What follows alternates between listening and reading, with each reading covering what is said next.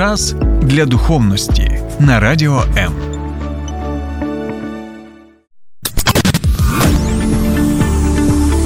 Біблія під іншим кутом.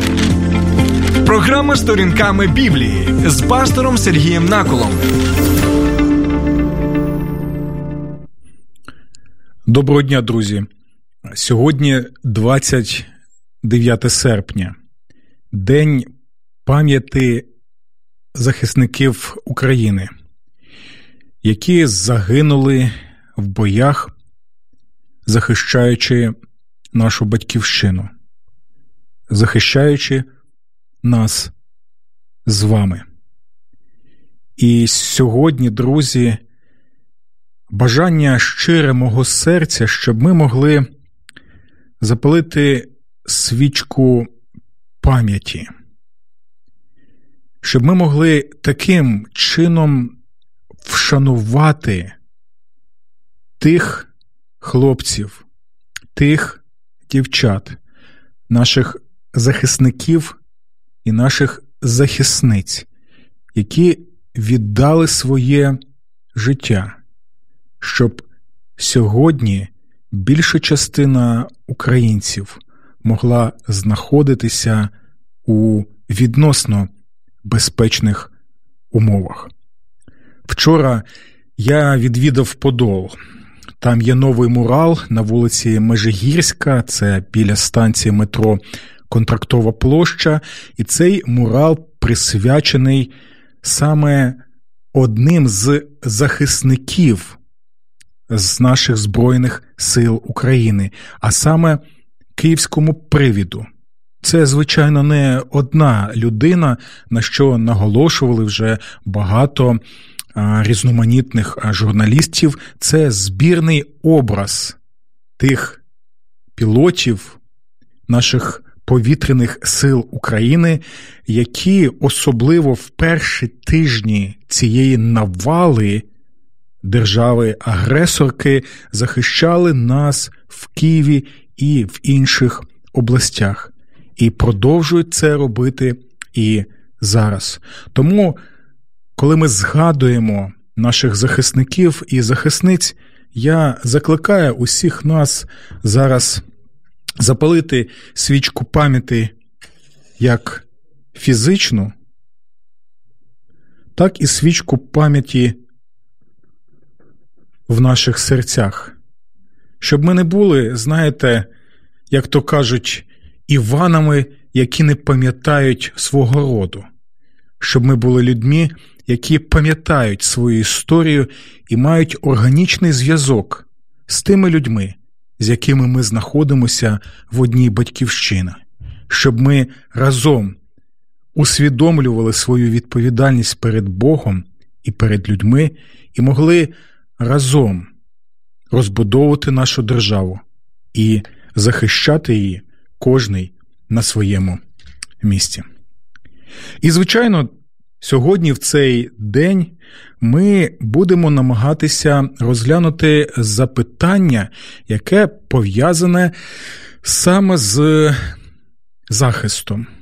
Що Біблія каже про захист? Що Біблія каже взагалі про захисників?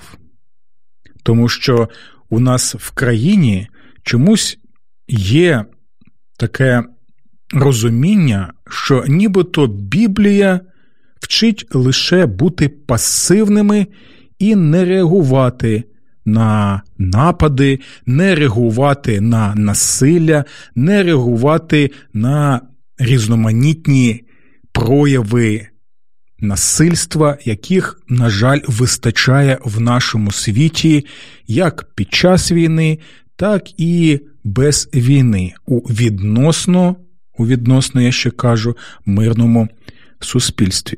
Бо час від часу згадуються лише слова Господа Ісуса Христа. Так, Він дійсно їх казав стосовно того, що б'ють по одній щоці, підстав іншу щоку. І коли ми вириваємо ці слова з контексту, не розуміємо взагалі, про що йде мова, то і в нас і складається враження, що Ісус, та й сама Біблія, принаймні Новий Завіт, вони вчать нас саме такому, знаєте, пасивному світогляду і пасивному засобу життя у цьому світі. Б'ють, то і хай б'ють, я ще й підставлю іншу щоку. Але, друзі, можемо сказати, що це зовсім не так. І для того, щоб розуміти слова Господа Ісуса Христа, не лише ці, а інші у Старому Завіті, в Новому Завіті, нам потрібно побачити загальну картину. Що ж Біблія каже нам саме про захист? І для того, щоб нам це краще зрозуміти, давайте звернемося до одного з найголовніших текстів Біблії, які нам показують, кому саме Бог у реаліях нашого життя, нашого сьогодення, усвідомлюючи те, що людство, на жаль, грішне і смертне, і це ми можемо побачити під час війни, як прояв гріха, жахливий, мерзенний, вбивчий, так він є у нас на землі, на нашій Батьківщині. І також ми можемо побачити і смертність людського роду. Так от, ми прочитаємо цей текст із листа до Римлян, 13 розділ. Це важливий текст для нашого розуміння, для того, щоб ми змогли краще відчути вчення Біблії стосовно захисту. Представник влади є Божий слуга, пише апостол Павло, один з найвідоміших апостолів Ісуса Христа. Я ще раз прочитаю. Представник влади є Божий слуга. Він поставлений тобі на добро. А от якщо ти робиш зло, то бійся, бо не даремно він носить меч. Він є Божим слугою, який відплаче покаранням тому, хто чинить зло. От у цьому коротенькому тексті ми можемо побачити головні тези вчення Біблії стосовно відповідальності і захисту. Чому? Дивіться, ми можемо побачити наступне, що з самого початку, і про це ми читаємо в книзі «Буття», Бог не створював представників влади. Бог не створював меч. Бог не створював систему поліції, армії, державного апарату. Бог створив мішпаха. На євриті слово мішпаха – це сім'я. І це важлива річ для нашого розуміння захисту. Дивіться, Божий задум, перший задум, який він створив для людства, що він бажав, щоб людство в Адамі і Єві, в наших прабатьках, воно було саме мішпаха, або сім'єю, родиною. З самого початку Біблія показує, що Бог створює нас у сім'ї. Тому апостол Павло в іншому місці каже, що ми всі від однієї крові. Це важливий елемент. Усе людство, воно є Божою сім'єю, бо так задумав Бог. І в цій сім'ї органічно повинно було проявлятися щональній, а не дисфункціональні сім'ї, де, на жаль, і ми про це знаємо і в Україні, є багато випадків і домашнього або сімейного насильства. Так, ми це зрозуміли. органічний Божий задум стосовно всього людства – це саме органічні відносини піклування один до одного, як представники однієї великої сім'ї, яким Бог надає що? Яким Бог надає гідність, яким Бог надає цінність, яким Бог надає те, що Біблія називає Божим образом. А це означає, що кожна людина є носієм Божого образа, а вся ця сім'я людська, вона і є одним великим Божим образом, в якому є різноманіття, так, різних людей, і в той же час, що єдність. Єдність в різноманітні усього людства. Чому це важливо, друзі? Тому що ви знаєте, що традиційне християнське вчення, без якого християнство неможливо, друзі, це вчення саме про якого Бога? Не про Бога одиницю, так? Бо християнський Бог – це не одиниця і не одинак. Християнський Бог – це Отець, Син і Святий Дух. І ми можемо сказати, що таке справжня сім'я в Бозі? Це відносини, так, між Отцем, Сином і Святим Духом. Ось чому в Богові неможлива тиранія. Розумієте? Бо Отець не вище Сина або Святого Духа. Усі разом один Бог. І це просто щось неймовірно. Якщо ви хочете зрозуміти сутність сім'ї, розглядайте відносини між Отцем, Сином і Святим Духом. І там ви можете побачити те, що ми називаємо гармонією. Це те, що є на євриті слово яке «шалом».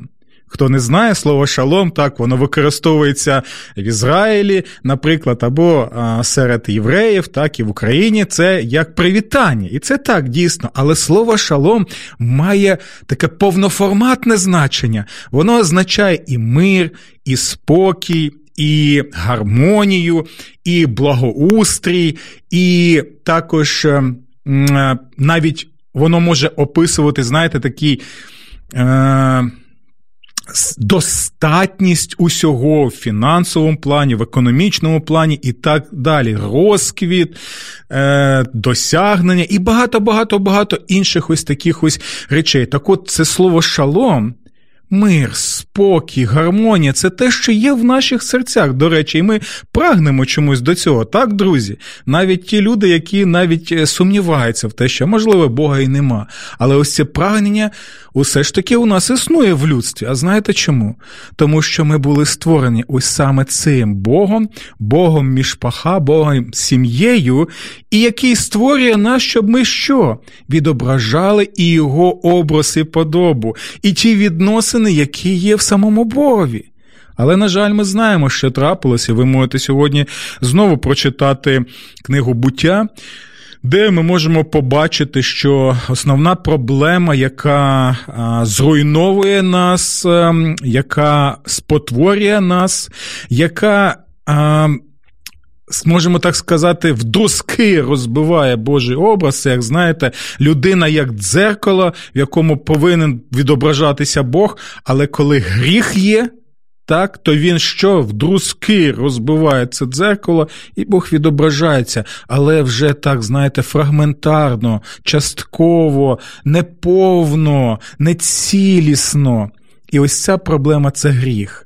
І саме з причини гріха, з причини того, що, на жаль, нема органічних відносин у цій сім'ї, сім'ї людства, ми і маємо ось цю настанову, яку і пише нам апостол Павло. І це, знаєте, не він щось там придумав нове і пише у листі до римлян, щоб їх навчити. Ні, апостол Павло просто-напросто нагадує їм той принцип, який існував до нього тисячі і тисячі років.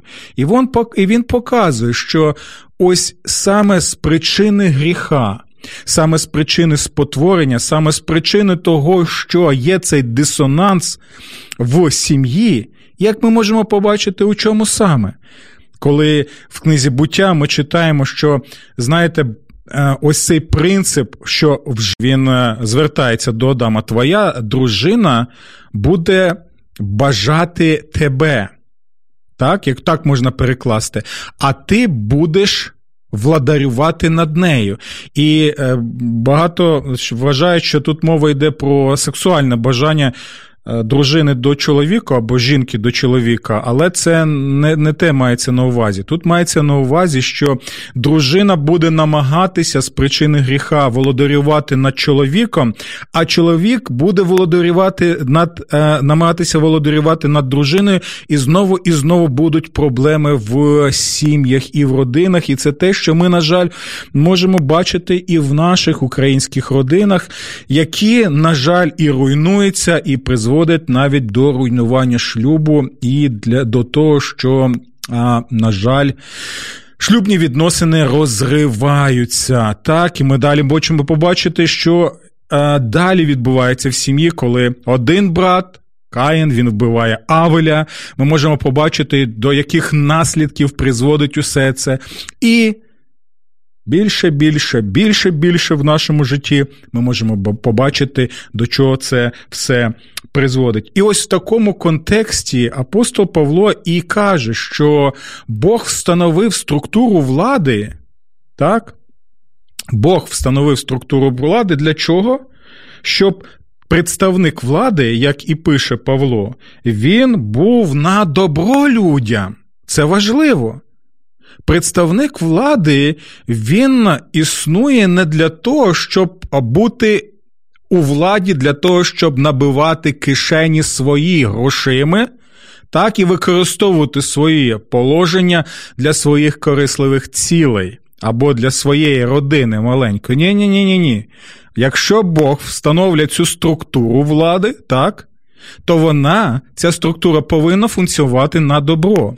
І тому в нашому контексті демократичної держави ми, як громадяни, у яких є права і обов'язки, у яких є Конституція, слава Богу, які повинні бути відповідальними перед Богом і людьми в світлі Слова Божого, ми повинні не лише очікувати від представника влади, що він повинен функціонувати як державний службовець, найнятий нами, я ще раз наголошую, найнятий нами, вільними людьми, вільної країни, на основі Конституції, на основі наших прав, на основі нашої відповідальності перед Богом і людьми і їх відповідальності. Ці люди, вони, в світлі Божого Слова, вони нам на добро. Тому ми очікуємо від них цього і вимагаємо від них цього. Бо це саме ця функція існує для них і встановлена саме Богом. Це перше, на що треба звернути увагу. Наступне. А якщо зло робиш, бійся.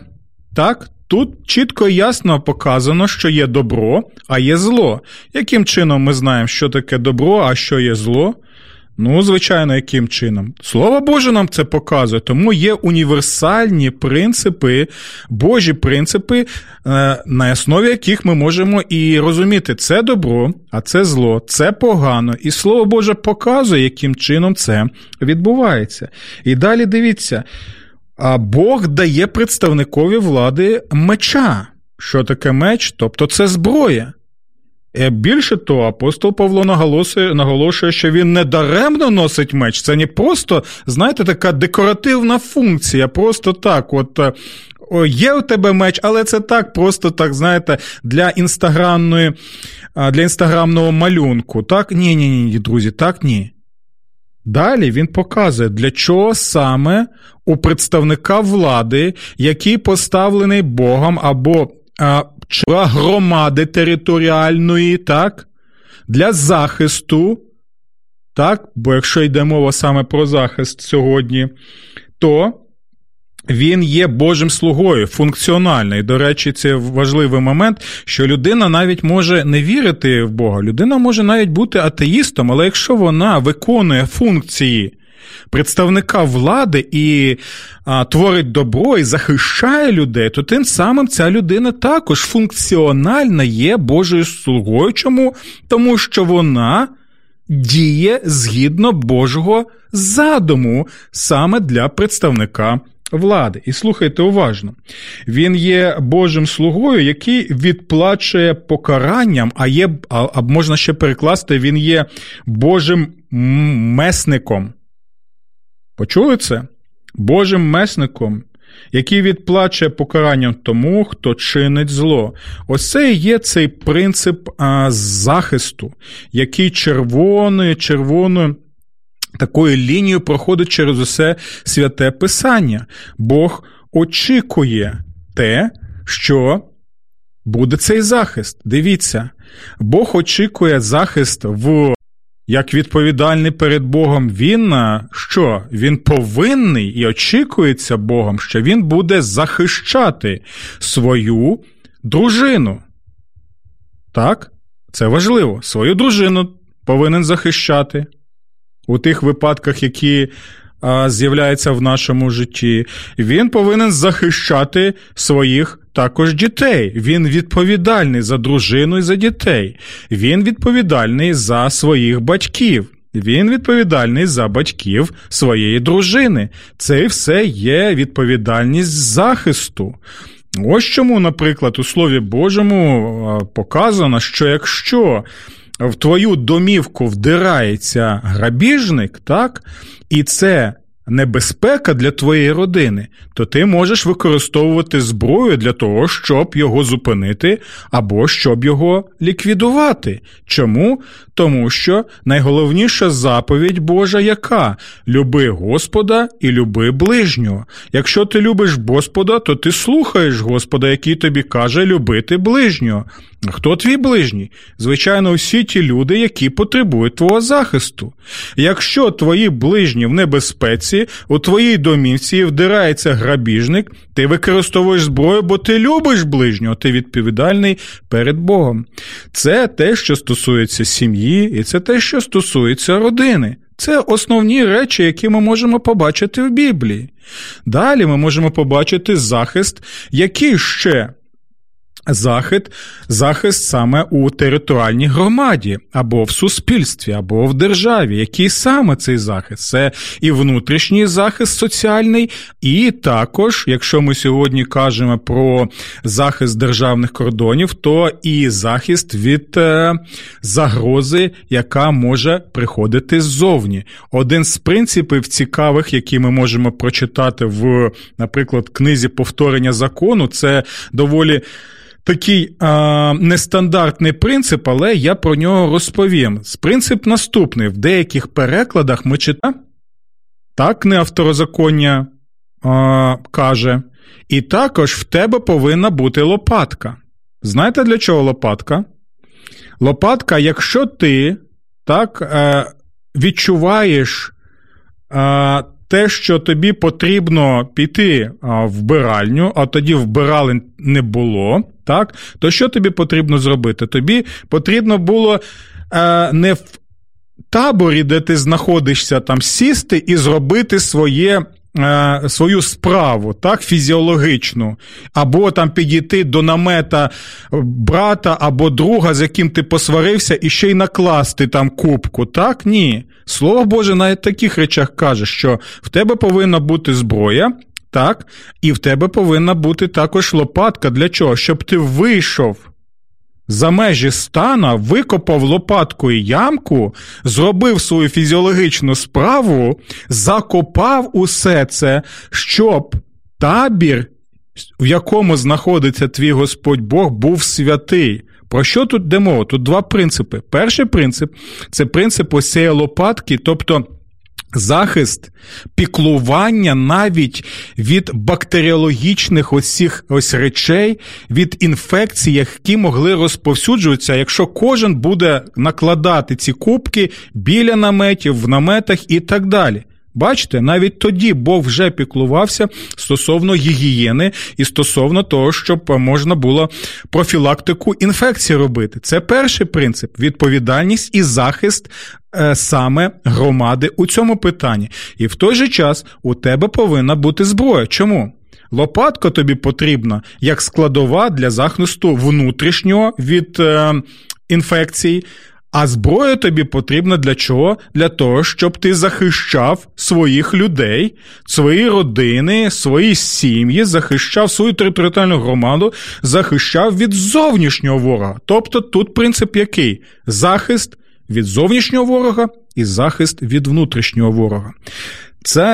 Це теж те, що ви можете побачити. Далі, який ще захист приписує обов'язково Слово Боже, і Бог вимагає цього від представників влади. І якщо ви почитаєте, наприклад, пророків, так, то ви можете побачити, що пророки критикували нещадно, критикували владу за те, що вони зловживали владою і не керувалися Божим законом стосовно піклування і захисту людей. Бо Слово Боже каже, якщо ми зараз розглядаємо питання захисту територіальної громади, то представник влади обов'язково повинен був, як і інші всі люди в громаді, повинні були піклуватися і захищати кого? Вдову, бо це соціально незахищена була верства населення, в принципі, як і в деяких випадках у нас в Україні і зараз це відбувається, так?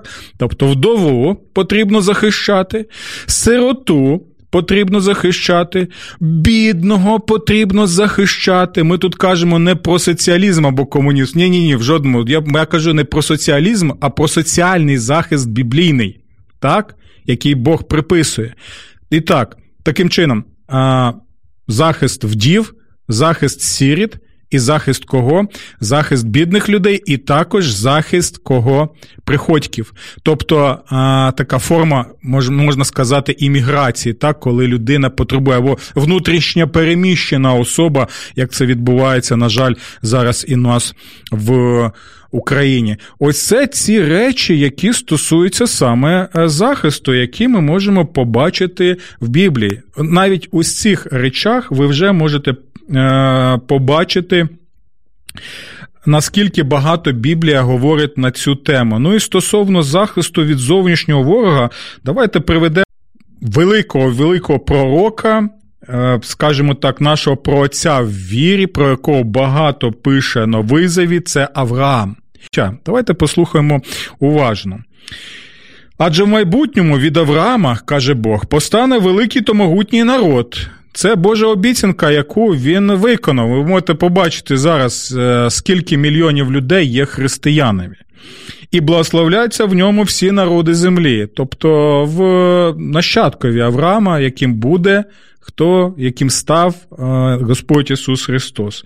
Адже я вибрав його для того, щоб він заповів своїм синам і домові своєму. Ви почули? Знову контекст сім'ї. Важливість сім'ї і відповідальності в даному випадку Авраама за свою сім'ю, так? І які у нього повинні бути функції захисту у тому числі. Щоб він заповів своїм синам і домові своєму після себе, чого саме? Дотримуватися Господньої дороги. Бути в системі координат саме Божого закону.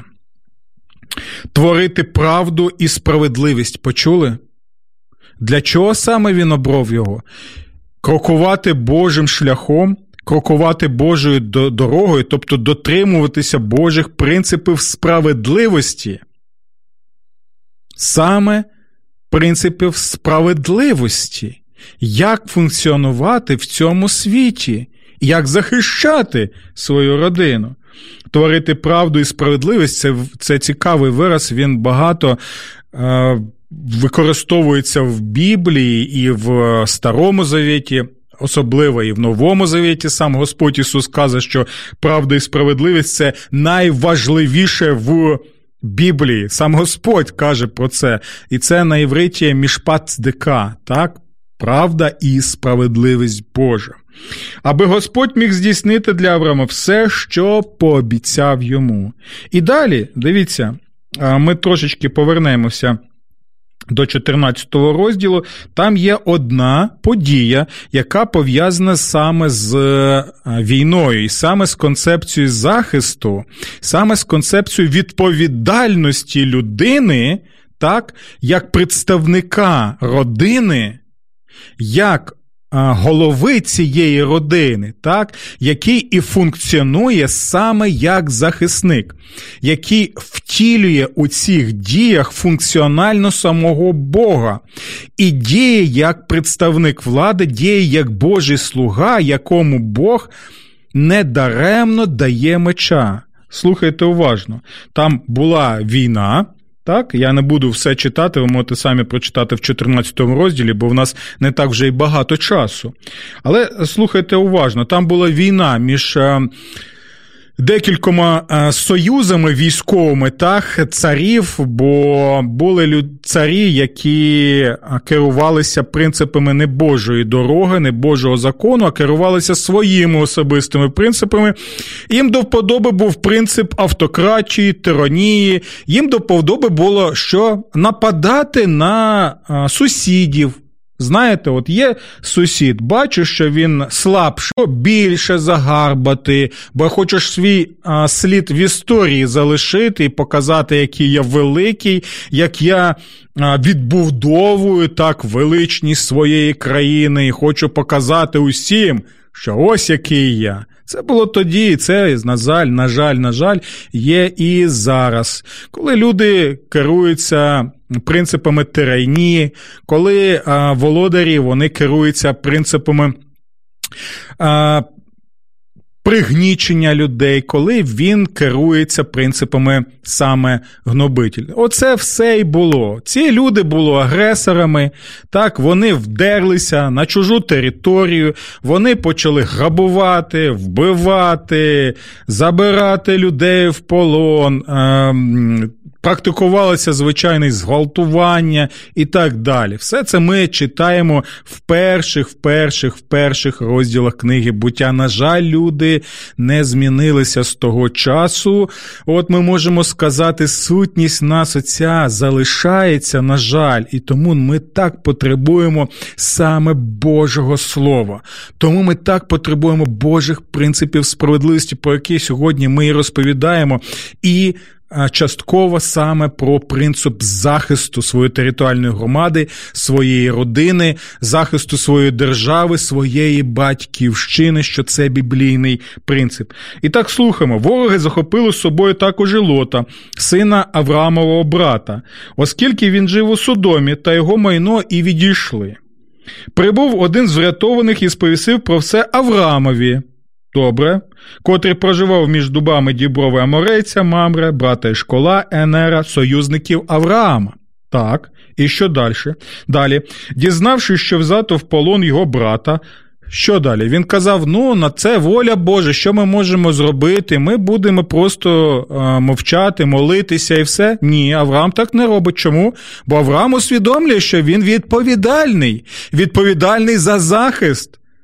Він відповідальний те, що він Божий слуга, у якого недаремно є меч, який він повинен використовувати, щоб захищати свого ближнього від агресора, від держав-агресорок. Тому що ми чуємо? Що Авраам зібрав 318 своїх вишколених людей, тобто у нього була армія. В його великій родині була армія, можна так сказати. В тому контексті, звичайно, не порівнюйте з сучасними арміями. Що народилося в його домі і кинувся в погоню за ними до Дана. Ага. Авраам чудово усвідомив, що таке Божий мішпат цдика, Божа правда і Божа справедливість, і що означає втілювати Бога у захисті ближнього. Уночі, розділившись на групи, він разом зі своїми слугами розбив їх і переслідував аж до Хови, що на північ від Дамаска.